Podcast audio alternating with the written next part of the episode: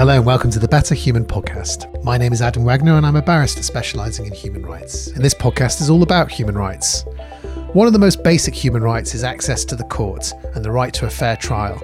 But if you can't afford a lawyer and you're having a legal crisis, then that right can be illusory.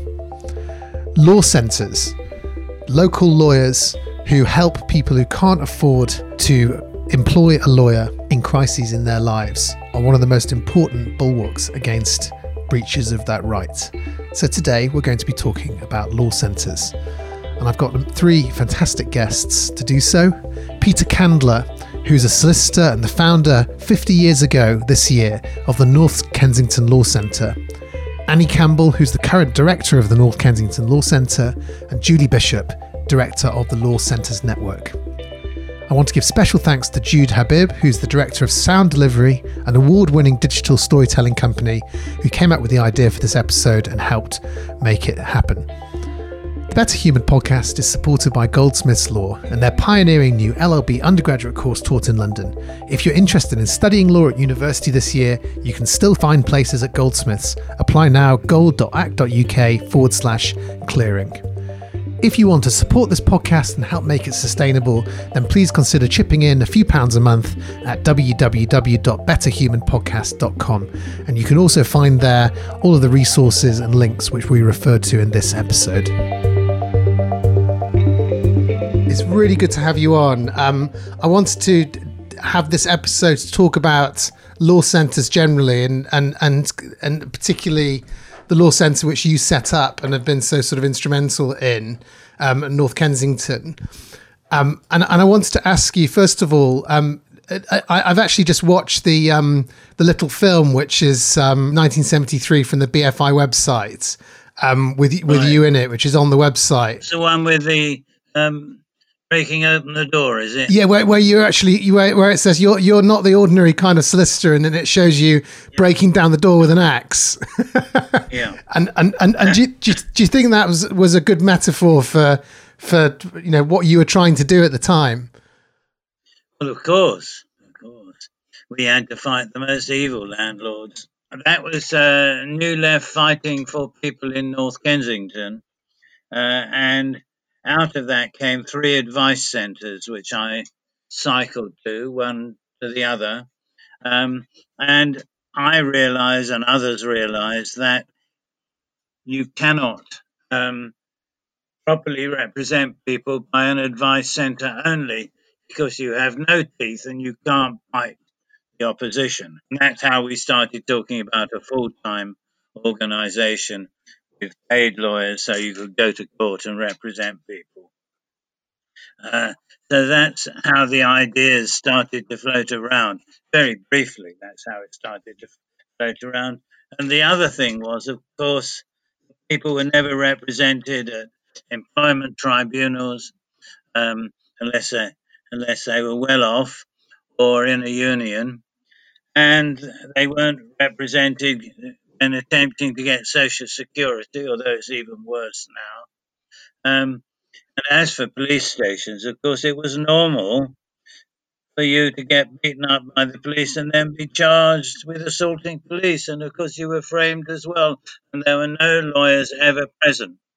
And if you watch the earlier television programs um, uh, about the police behaviour, you'll never see a lawyer present. So I believe I was the first one to go to a police station regularly because I wasn't paid to do so.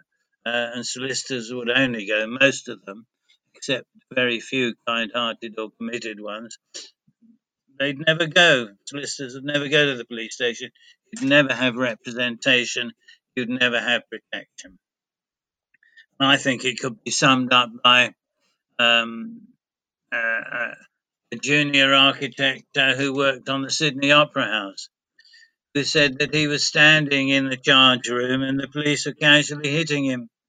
It wasn't until they heard my voice that they stopped hitting him. So it was quite a normal thing to do. So that's what was behind the setting up of the law centre.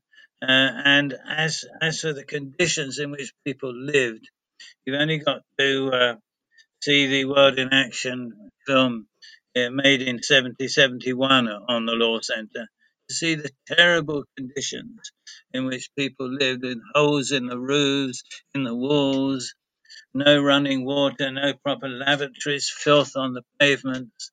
The whole thing was disgusting, and North Kensington was one of the poorest areas in the country.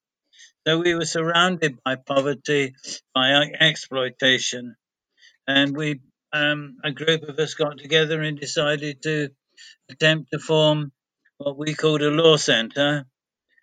And Michael Zander came back from uh, America with the idea of law centres as well, and that helped. And then we got enormous publicity, which helped as well.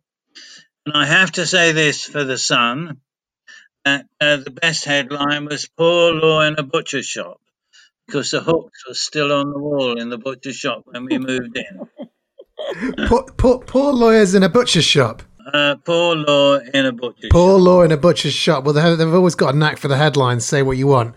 Um, P- Peter, what what was your background? Where where were you? What what were you practicing in before you did this? And w- what was it that made you move into um, this area? Well, I can still feel the clout around the ear I got from a copper when I was caught shoplifting when I was 10 or 11. Um, and I had to write a crawling letter of apology to my um, parents' landlady um, because I threw my bike at her when I was a young teenager um, because she was harassing my mother. Uh, and when we, uh, and in Willesden, my parents were quite poor at the beginning, and my mother, we had to share bathroom and lavatory with other tenants. My mother had to clean the bathroom and lavatory. Um, my dad got into shipping and, and eventually started to make money. And by the time I got to LSE, we um, uh, they actually owned a house.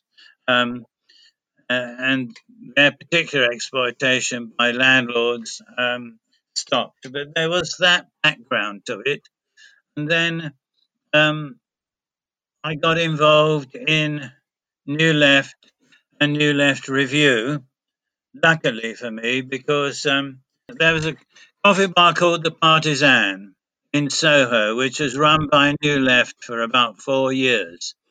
And a friend of mine was articled opposite, and he said, There's this cafe, and they play chess in the basement. So I went over, we went into the basement, and I started to take an interest in the politics that was going on around me. And um, Stephen Rose, Professor Stephen Rose, a biochemist, he came up to me and told me about New Left, and I joined on the spot.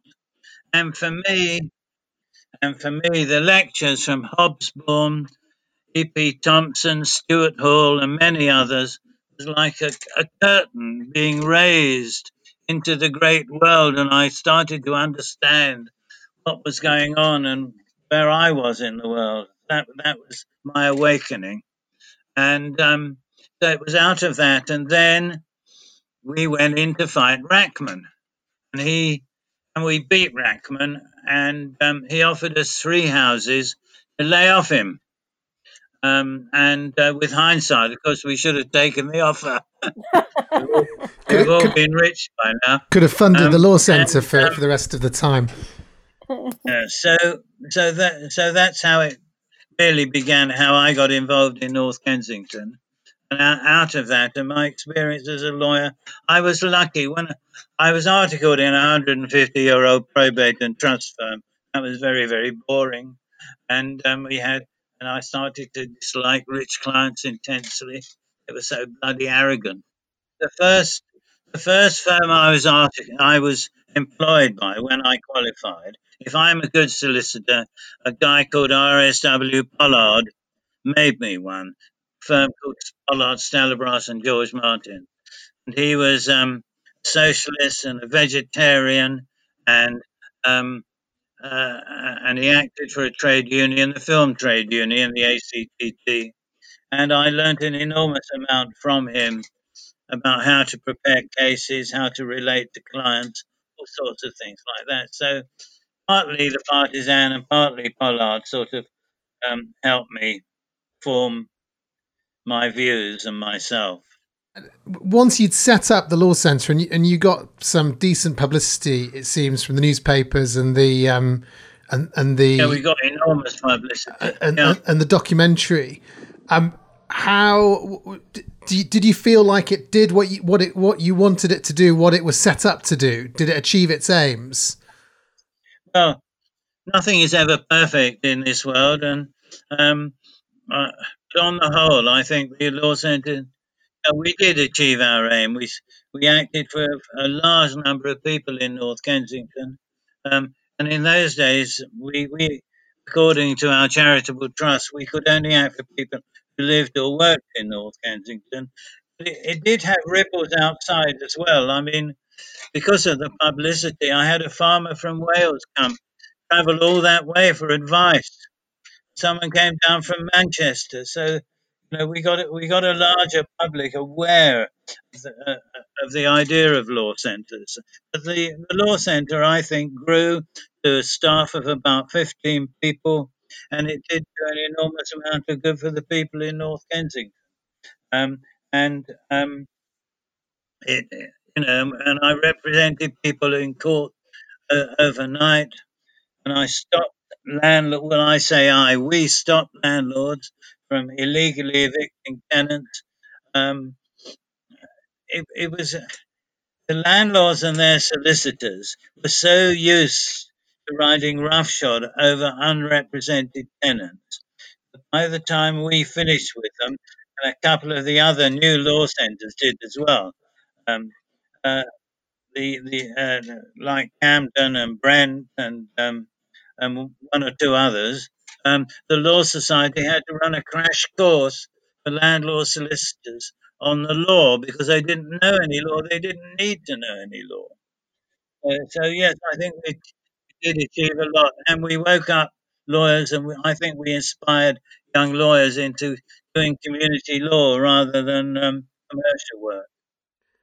I, I'm I'm going to bring in um, Julie Bishop, who is um, who is the director of the Law Centres Network, and I want to ask you, Julie, the you know you're, you're listening there to to the beginnings of the movement. It's now something much bigger, um, and and do you do you think that the North Kensington was the was the the, the standard bearer um, for something which has become a, a wide movement, a national movement?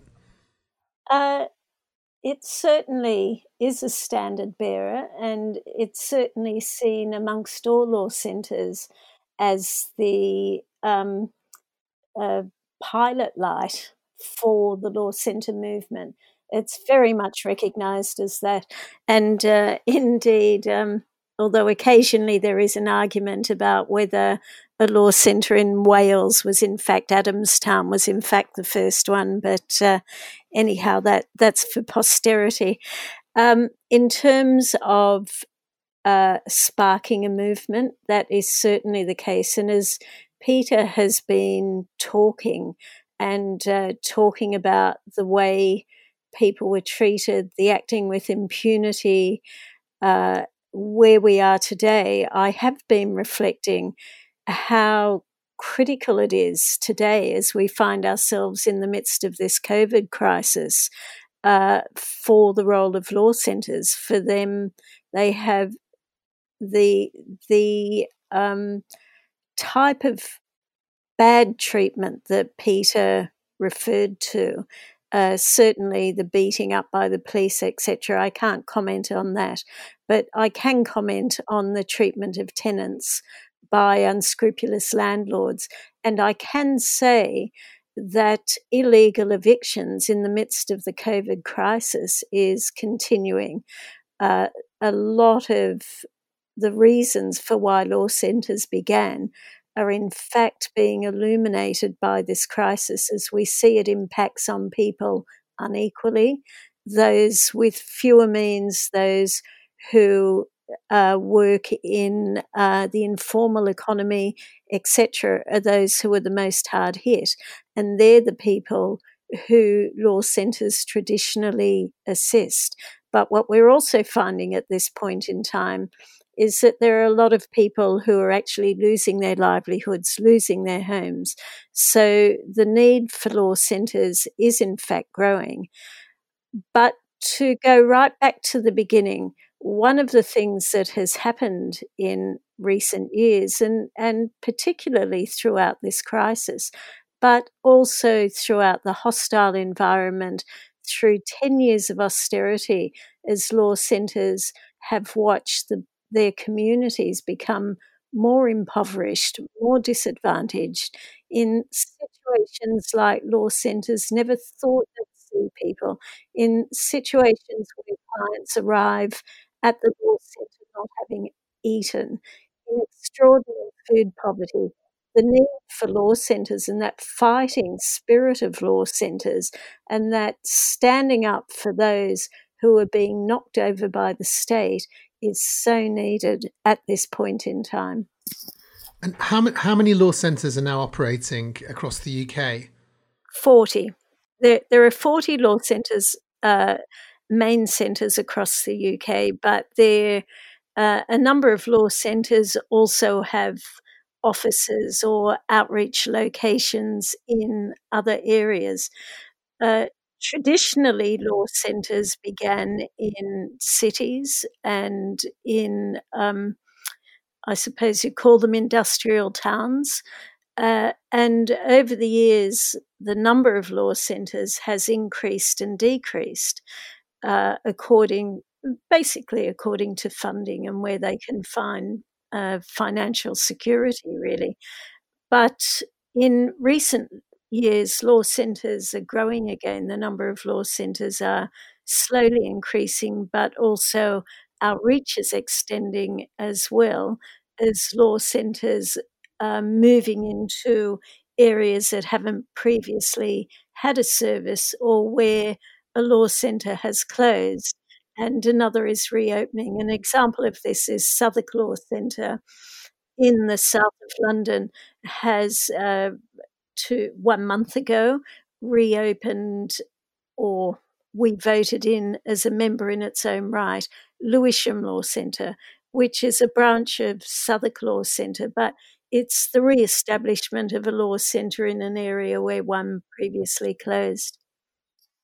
And can you just give for, for people listening who might not have a strong sense of what a law centre does? Um, we've talked about bashing down the doors to, you know, pro, uh, uh, uh, nasty landlords um, and that sort of thing. But what, what's a, what's a typical kind of case, or what's the maybe the the few typical kinds of cases which come through the door of a law centre at the moment? Peter mentioned poor law in a butcher shop. Um, and the term poor law is an American term. Uh, here we refer to it as community law or social welfare law. But I go back to the term poor law because where that came from really describes today what the issues are and who the clients are of law centres. And that is people who don't have money every day are struggling around various legal problems in their lives. They're juggling about contracts, they're juggling about paying things, they're prey to unscrupulous people, they're caught up in informal arrangements. And so it's the law of what others call everyday life that law centre clients have. So, homelessness, threat of loss of house, failure to be paid correctly, uh, landlords who won't return rental bonds or deposits, um, employers who won't pay wages correctly, employers who are sacking pregnant women. Uh, people with insecure immigration status, people who have no recourse to public funds, even though they may well be a legal immigrant to the country once people have one problem, it tends to escalate. So, the most common triggers of people needing our assistance are long term illness, loss of a job, or family breakdown. And at the moment, we're seeing all of those things happening and being accentuated through the COVID crisis. And hence the number of people needing assistance from law centres has increased. But sadly, sadly, we have a whole new area of work that's come out of the COVID crisis, and that's assisting people with bereavement. Um, it's about paying for funerals. It's about being able to access their loved one's property that may be in a flat and the landlord won't let anyone in to get it. Uh, there's any number of new issues arising out of the COVID crisis as well. So I'm going to move on to Annie Campbell Viswanathan, who's the current director of the North Kensington Law Centre, which Peter set up um, 50 years ago. Um, Annie, can you give us a, a, a background into what North Kensington, it, where North Kensington is at now? How many people are there? What's your typical day? And you know what what can you see happening in the future? Okay, so at the moment, because of COVID, we've um, we've sort of had to sort of adapt, if you like, quite quickly to new circumstances. Um, but you know that's something we've done in the past. After Grenfell, we adapted very quickly to diverting you know resources into assisting people with Grenfell. We're at the moment we're we're assisting Windrush people as well. Um, this is projects on top of our day to day, if you like, our bread and butter work. Um, so we have got lawyers um, specializing in housing law, immigration law, criminal defense, which is we're the only law center that does criminal defense, uh, welfare benefits, and employment. And we are we have just started to reopen our reception because uh, we found what we found is that our client group are very often um, digitally excluded, or they may have problems where English isn't their first language, or mental health problems where they just simply struggle with the bureaucracy of a human life in the West. So um, we have started to reopen and we are seeing some clients face to face. We have just recruited two additional solicitors as a result of the MOJ LCN grant in order to cover the um, increase in work that we're dealing with as a result of COVID. Um, so there's 14 of us now in all um, doing these various different sort of areas of law.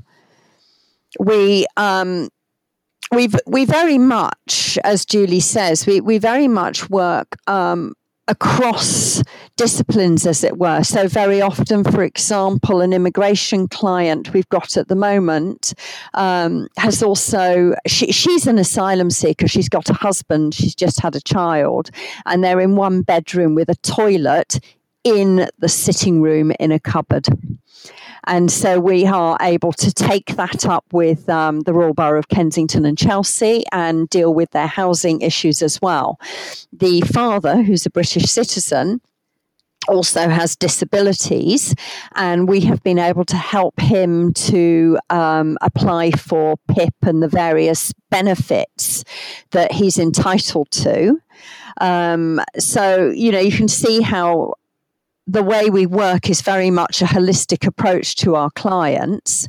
And obviously, the the, the this government, the last government, in fact, the government mm. before that, and the government before that have been chipping away very significantly yes. at, at, the public funding for yes. for th- this kind of work. So mm. for people who can't afford um, for, can't afford a lawyer, there's been a system in place called legal aid since 1948. Mm. So for 72 years now, but it's not what it once was. And uh, has that had a significant impact on the kind of work that you are able to do? It, it's had a massive impact. It had a massive impact. I think Julie will be able to answer this more. But immediately after the um, cutbacks in legal aid, which came into effect in um, 2013, LASPO, um, you know, a lot of law centres really struggled to um, adapt to the loss of income. And you know, the reality is it's very, very difficult to make even enough money to break even under legal aid. So we have to supplement our um, legal aid income with other sources of income. So, you know, I spend a lot of my job is about trying to find grants to to cover areas that are no longer covered. So, for example, employment law, it's absolutely critical. Having you know, your rights respected as an employee is a human right, and yet. Um, there is no legal aid now. There's no legal aid at tribunal. And um, so we have to rely on in order to continue to deliver that service. And I know a lot of law centres ended up stopping employment law services because it just couldn't you know there was no money out there to continue it.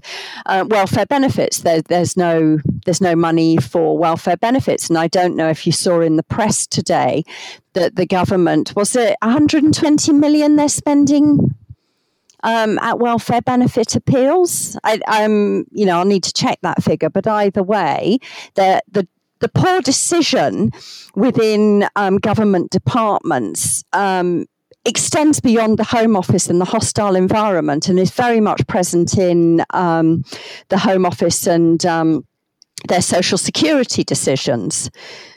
So it, it, has been it's been a struggle. It's been a struggle, and um, you know our our, um, our fortunes wax and wane, as it were. But I but I make two points. Yeah, go for it. The first one was as a teenager after the Second World War, I was I read Dickens and Hardy and the terrible exploitation of both the um, peasant community and the working class community in the in, in the cities and towns.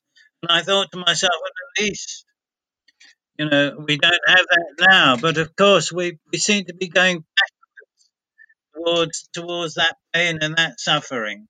The, the, the other thing is that um, what we haven't mentioned are management committees.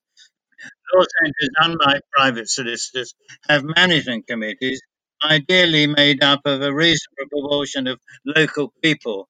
And I think it's very, very important that local people can have a direct input on the type of service and the type of work law centres are doing. So I think management committees are very important.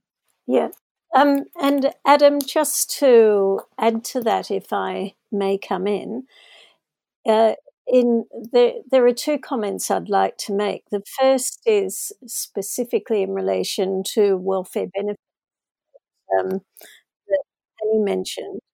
Nationally, law centre work, 40% of it, over 40%, is driven by mistakes made by government departments and local authorities. Of those mistakes, 25%, uh, or altogether, 25% of the demand of people needing assistance are as a result of wrong decisions by DWP. That is where DWP has made a mistake.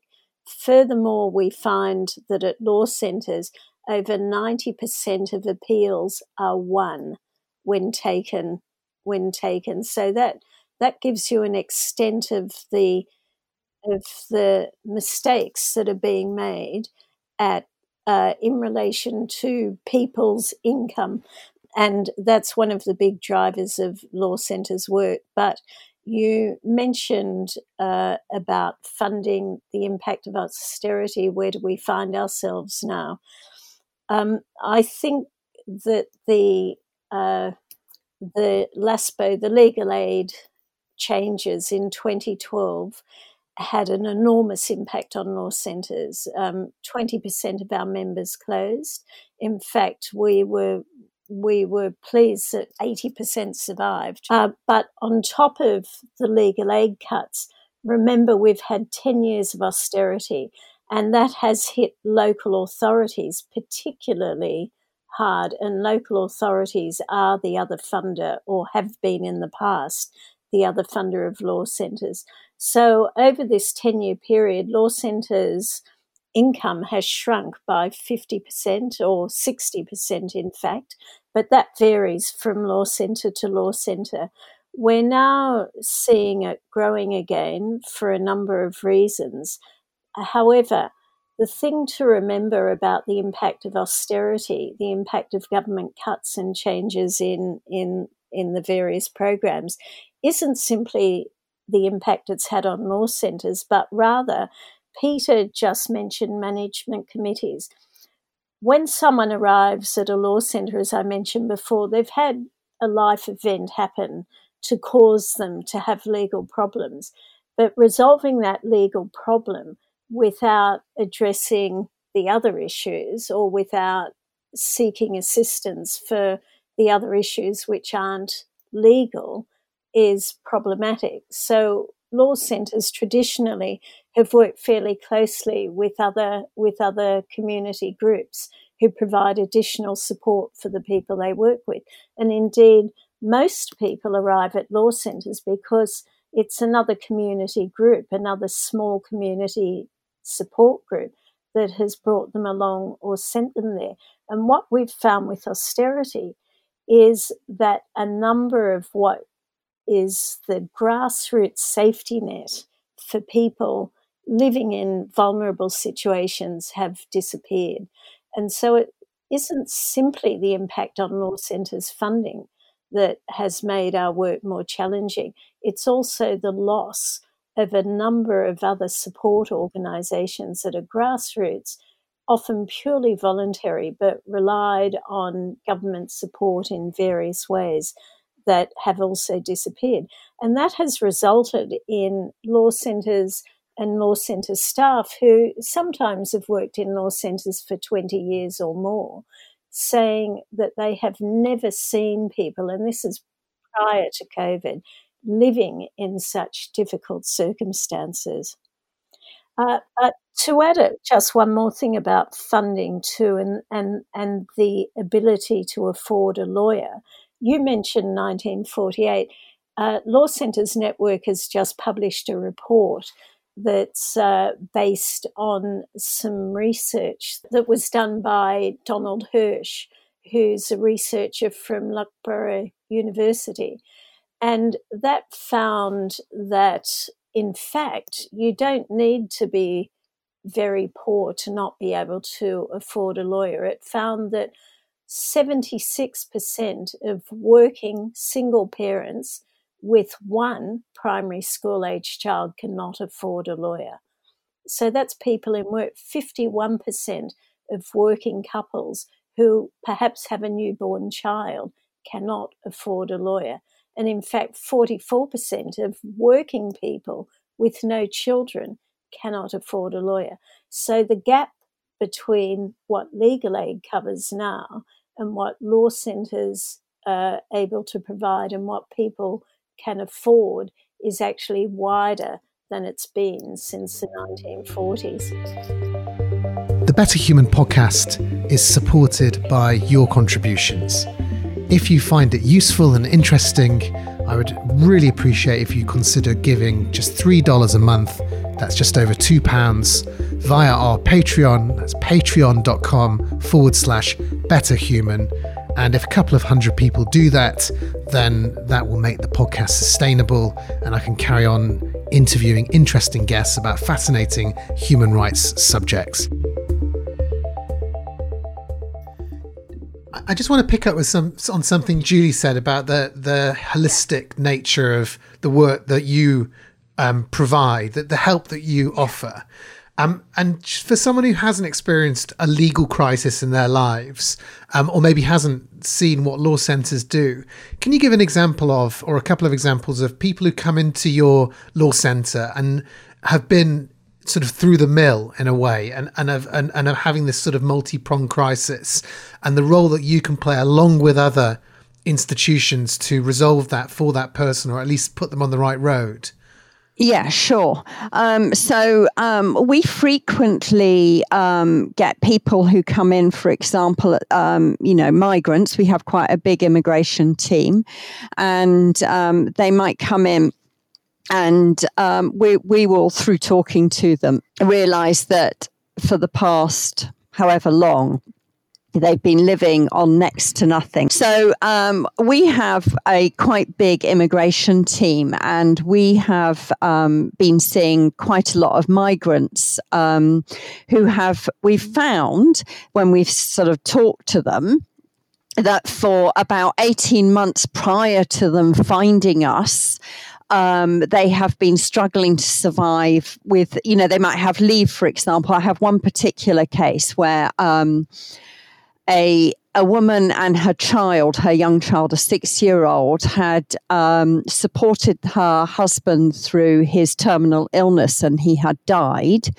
He had had, he had leave to be here and they'd had leave to be here. And the government gave this woman 30 months leave um, with no recourse to public funds. And for 18 months, she had been living with her bereaved child on various friends' sofas going round the houses. And she was referred to us actually through a local school. Who um, who I had helped previously with another domestic violence case, and um, so we were able to basically ask the government to remove the no recourse to public funds prohibition. They said no. So we um, challenged them. We we um, took them to court, and we said that you know their application of the rules was unlawful, and the judge agreed with us. But you know this took another six to eight months, as I recall, to deal with, um, and eventually we got the prohibition on re- um, public funds lifted, and we were able then to support her with a homeless application and with her benefits applications. And we were also able to refer her, her daughter to a bereavement counselor. Um, and you know, sort of to help the family more broadly with their kind of, if you like, their psychological needs. During the whole of the no recourse to public funds um, dispute with the government as well, we were providing um, food vouchers so that they could access the food bank. So that gives the sense of one case where we've been able to provide a very, very broad service. Um, another case recently, I found a woman just sitting crying on the doorstep, and she had been, she was in and this is another area that's that's quite complex is she'd been in an informal renting arrangement with a so-called friend who'd asked her to leave that day um, and we were able to um, get her in, or you know, get the, get hold of the right people and um, get her into um, temporary accommodation that that day. So they're just two two examples of the sort of things we can do. J- Julie, do you want to talk about um, any examples that from your work um, along the lines that Annie just spoke about? Yeah, there there there are a across law centres nationally, uh, there there are lots of examples of law centres working in collaboration with with other agencies. Some of it's formal and some of it's informal.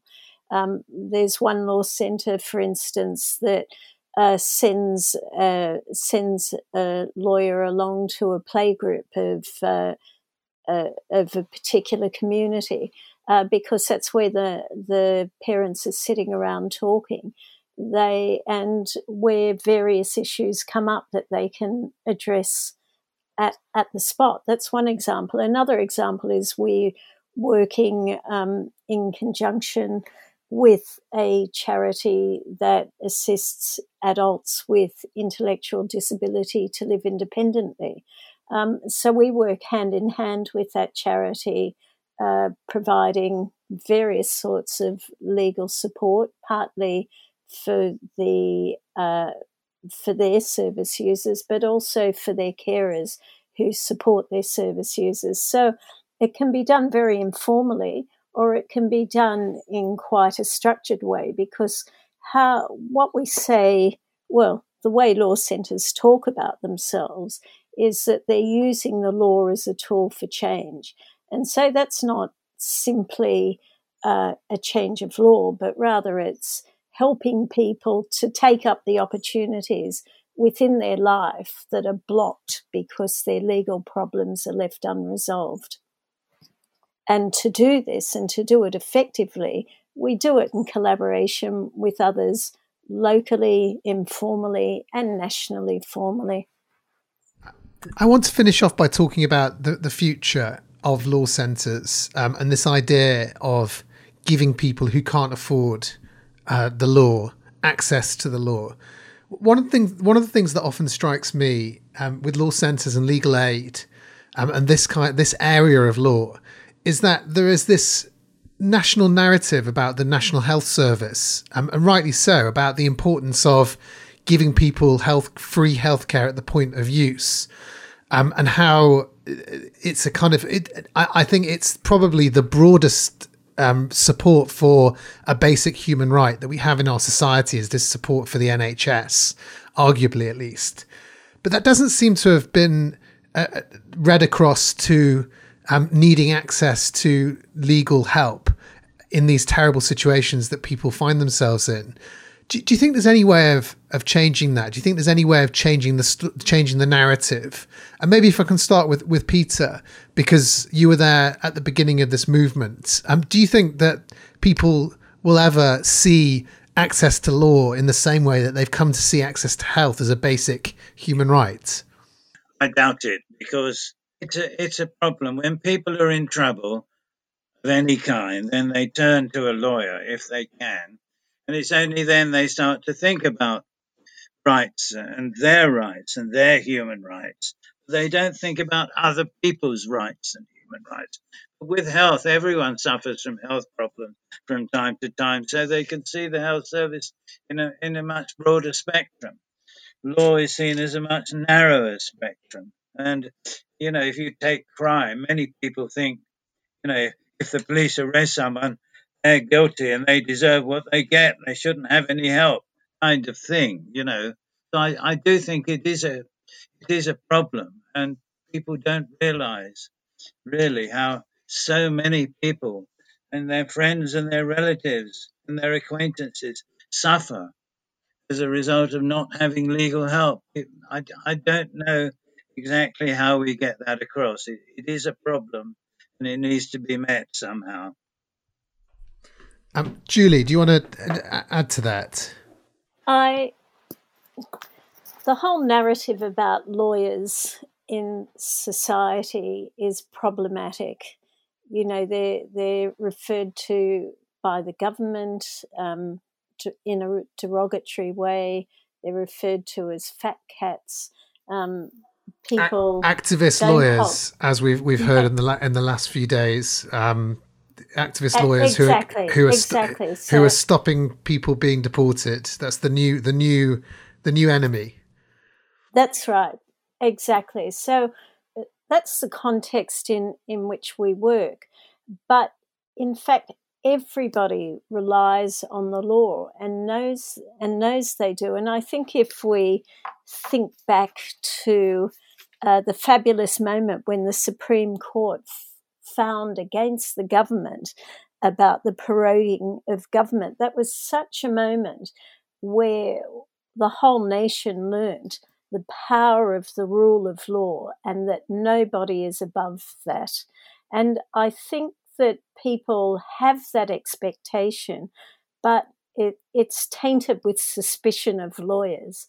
And so that is really the challenge for law centres is to get public trust that we are lawyers, but we're lawyers for them. We're on their side. And indeed, I think lawyers are, are in fact very badly cast um, in the way they are cast. But regardless, our challenge is for people to understand that to have access to the law, to have access to a lawyer, is a basic right, and it is that access that ensures that they are treated fairly and that they can have a fair chance. And in fact, if you think of um, the way the courts and the system of British law is is used in the UK by wealthy people from around the world who see the UK as the place where you can get a fair hearing. Uh, and so they conduct a lot of their contract disputes here, for example. There is the right for every single individual to have that chance to stand up for their rights before a court of law, no matter what their ability to pay is. And that was the foundation of the legal aid system, which recognized that. And over the years, that understanding of the need for the protection of the law and the strengthening of the rule of law has been lost. But what can we do about it? That that's the real thing. I think basically it's frightening for people. People are a lot of people don't go to doctors because they're scared about finding bad news. Similarly, a lot of people are just scared to think that their life could unravel in the way that they may be homeless. But one of my daughters, who's uh, who's still at university, she's constantly contacting me to try and get help for her friends, and they're invariably problems to do with housing and being treated badly as young people are by tenants. And uh, one of her young student friends said to me the other day, uh, Really, Julie, everybody, everybody needs to know about law centres and everybody needs a law centre because I did everything I could and nothing happened until the law centre wrote that letter for me. So I think what she's recognizing there is the authority that a lawyer has that just a young person doesn't have on their own. And together, by harnessing that power and the authority of the lawyer, they can get fair treatment and they can have trust that throughout life they can be treated fairly and do and assert all their rights, all their human rights. Without access to a lawyer, human rights mean nothing.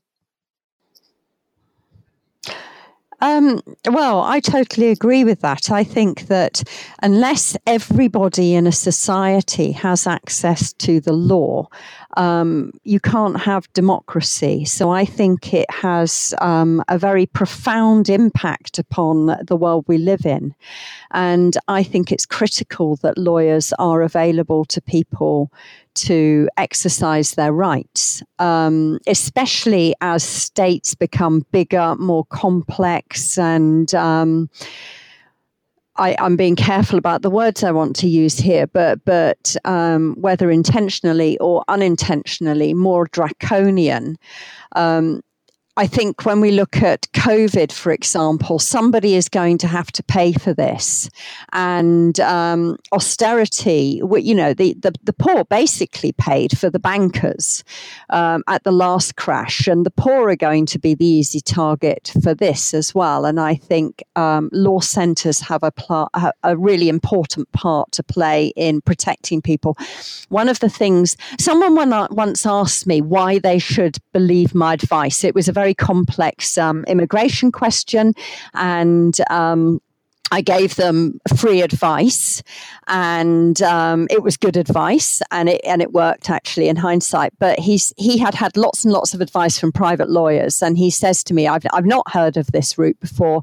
Why should I believe you?" And I said, "You should believe me because I am not profiting from you."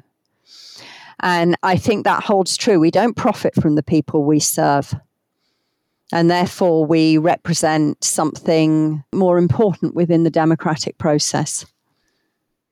Peter, I just want to finish with you. Um, and, and a lot of law students um, and future lawyers listen to this podcast. Um, and I, I, wanted to I wanted to know if you have a sort of message for them because for, for a lot of people um, who are studying law at the moment, um, and I and I speak to quite a lot of them regularly, it's a very daunting the, the idea of going into some sort of social welfare human rights law is incredibly daunting. It's incredibly difficult. Um, they're being told don't bother. There's no you know you won't you won't be able to live. You won't be able to get a job you know all of that. Um, I, i'm guessing that you've come across this a, a number of times in your career and i just wanted to know if you have a message for them. We were i mean i was lucky growing up with student grants and and help and assistance and all the rest of it. And I fully understand the, the wear and tear on, on, on law students. And, and when they look into the future, it, it can look dim. But believe me, working in law centers or doing allied work for law centers is very exciting, very rewarding, emotionally, intellectually, and hopefully these cuts in legal aid uh, and, and, all the rest of it will not last, and there will be a turnaround, uh, and, and people will be rewarded properly in, in terms of a reasonable wage for doing this work. So, my message to law students is if you can manage it, stick at it, and, and, work in the community, and hopefully things will change over the next few years. But I'm not pretending it's going to be easy. It ain't. Well, we we might in not in the not too distant future have a prime minister who was a legal aid lawyer. I'll leave it. Yeah. I, I, before I, I, I, I, I'll leave you with that, but also to say thank you so much for for to Annie, Julie, and Peter for um, for coming on the podcast. It was absolutely fascinating, and you do such important work. You've had such an impact, so thank you, um, and all the best. Thank you, Adam. Okay, pleasure. So thank you very much to Peter Kandler, solicitor and founder of the North Kensington Law Centre, Annie Campbell, director of the North Kensington Law Centre, and Julie Bishop, director of the Law Centres Network. The Better Human podcast is supported by Goldsmiths Law and their pioneering new LLB undergraduate course taught in London. You can find out more about the course at gold.ac.uk forward slash law. If you want to support the podcast, then please consider giving a few pounds a month www.betterhumanpodcast.com and you can also find the show notes for this week's episode at that address. So thanks very much. Also, one more request. If you enjoy this podcast, please do give it a rating on iTunes or wherever you find your podcasts, and also a positive comment, which really helps get it in front of more people. Thanks very much. See you next week. I'm Adam Wagner. This is the Better Human Podcast.